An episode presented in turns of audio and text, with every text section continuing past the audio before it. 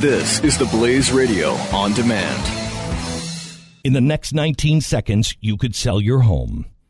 Okay, it's I mean it's not going to sell your home. I mean this, but it, you're going to take a big step toward getting it sold. Go to realestateagentsitrust.com and find an agent selected by my team, a professional who shares your values and speaks the truth. Sell your home fast and for the most money.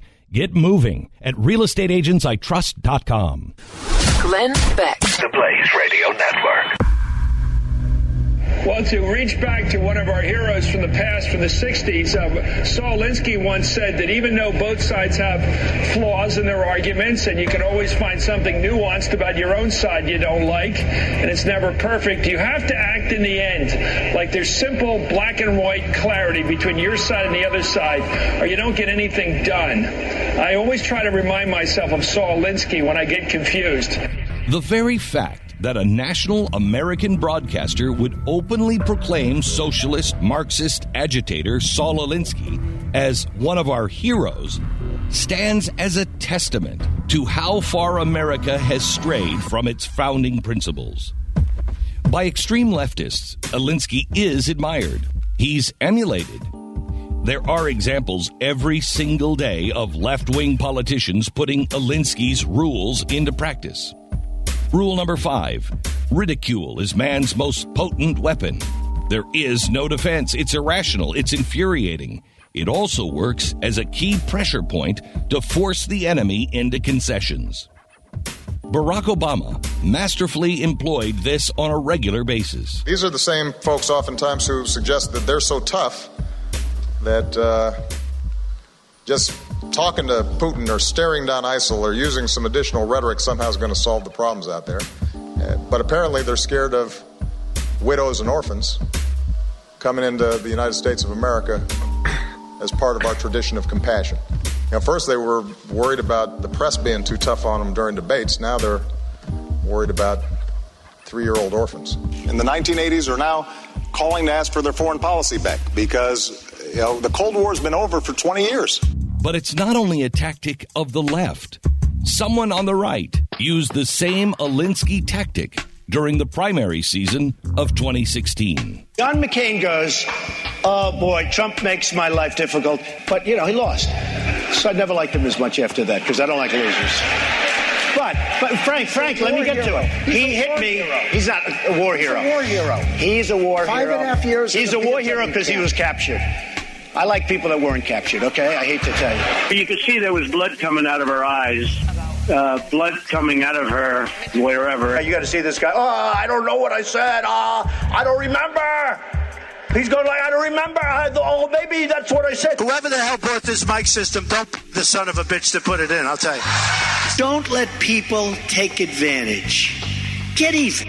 Years after George W. Bush left office, the left continued to blame him for every problem they faced. Nancy Pelosi was asked when that would stop. Well, but when does that run out? Here- when, here- when do you feel like that runs out with the public? Well, it runs out when the problems go away. Rule number eight from Alinsky keep the pressure on, never let up. They follow it religiously. They are relentless.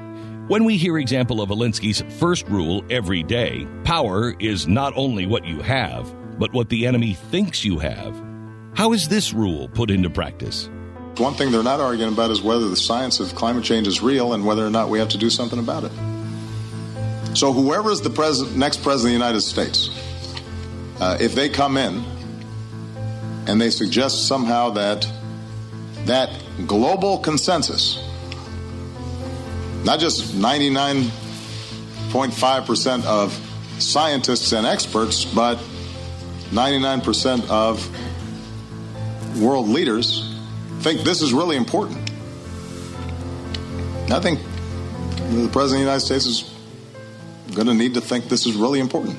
First of all, President Obama actually added another 2.5% to the normally cited figure of 97% consensus, just to interject even more of Alinsky's rule into the discussion.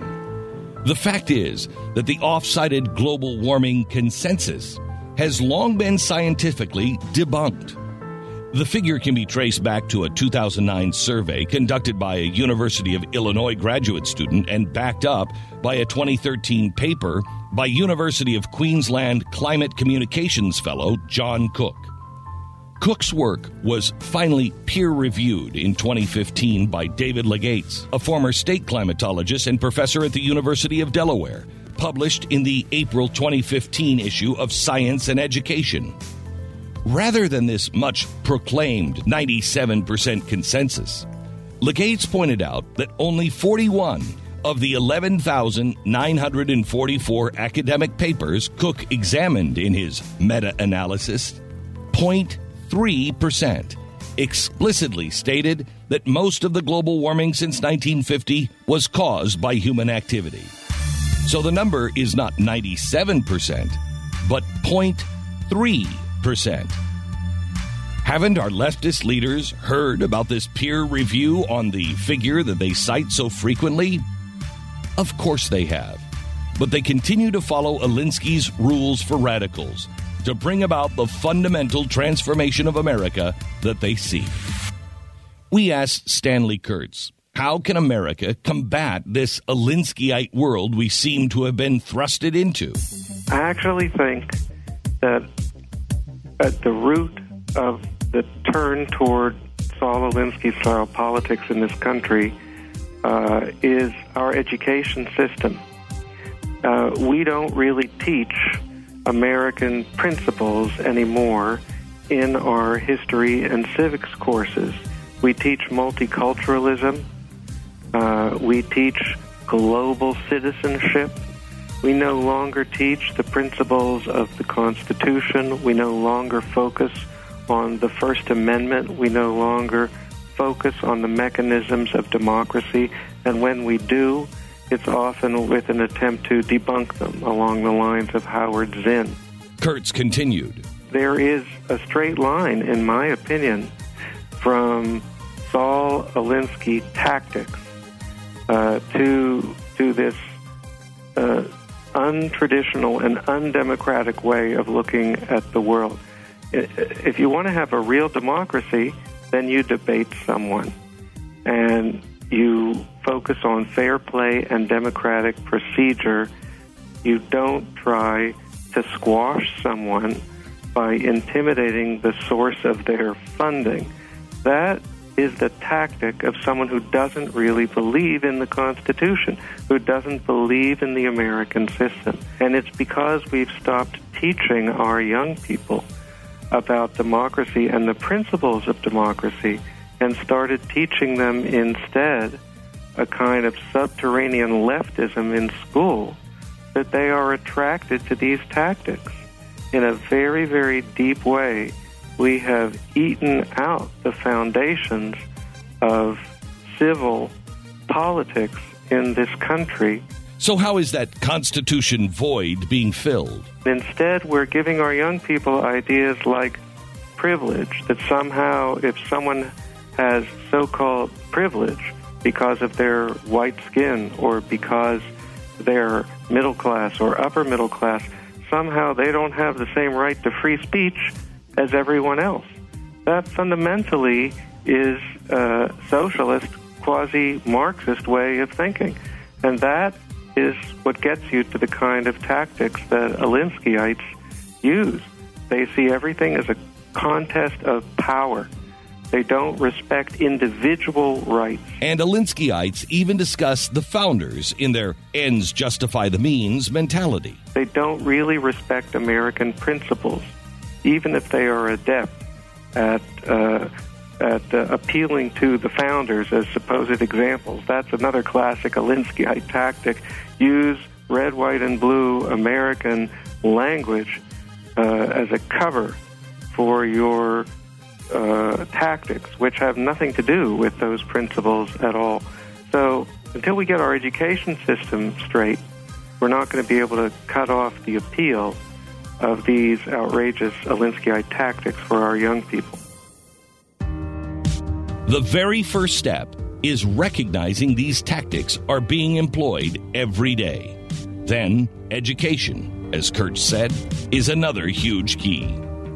If we don't teach each other and our children, we will cede this nation to the followers of Saul Alinsky. Want more serials? You can listen to every episode at glennbeck.com slash serials. Next week, you'll learn about a true champion for civil rights, Martin Luther King Jr.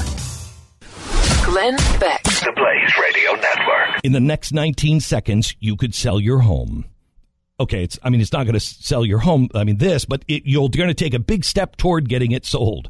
Go to realestateagentsitrust.com and find an agent selected by my team, a professional who shares your values and speaks the truth. Sell your home fast and for the most money. Get moving at realestateagentsitrust.com.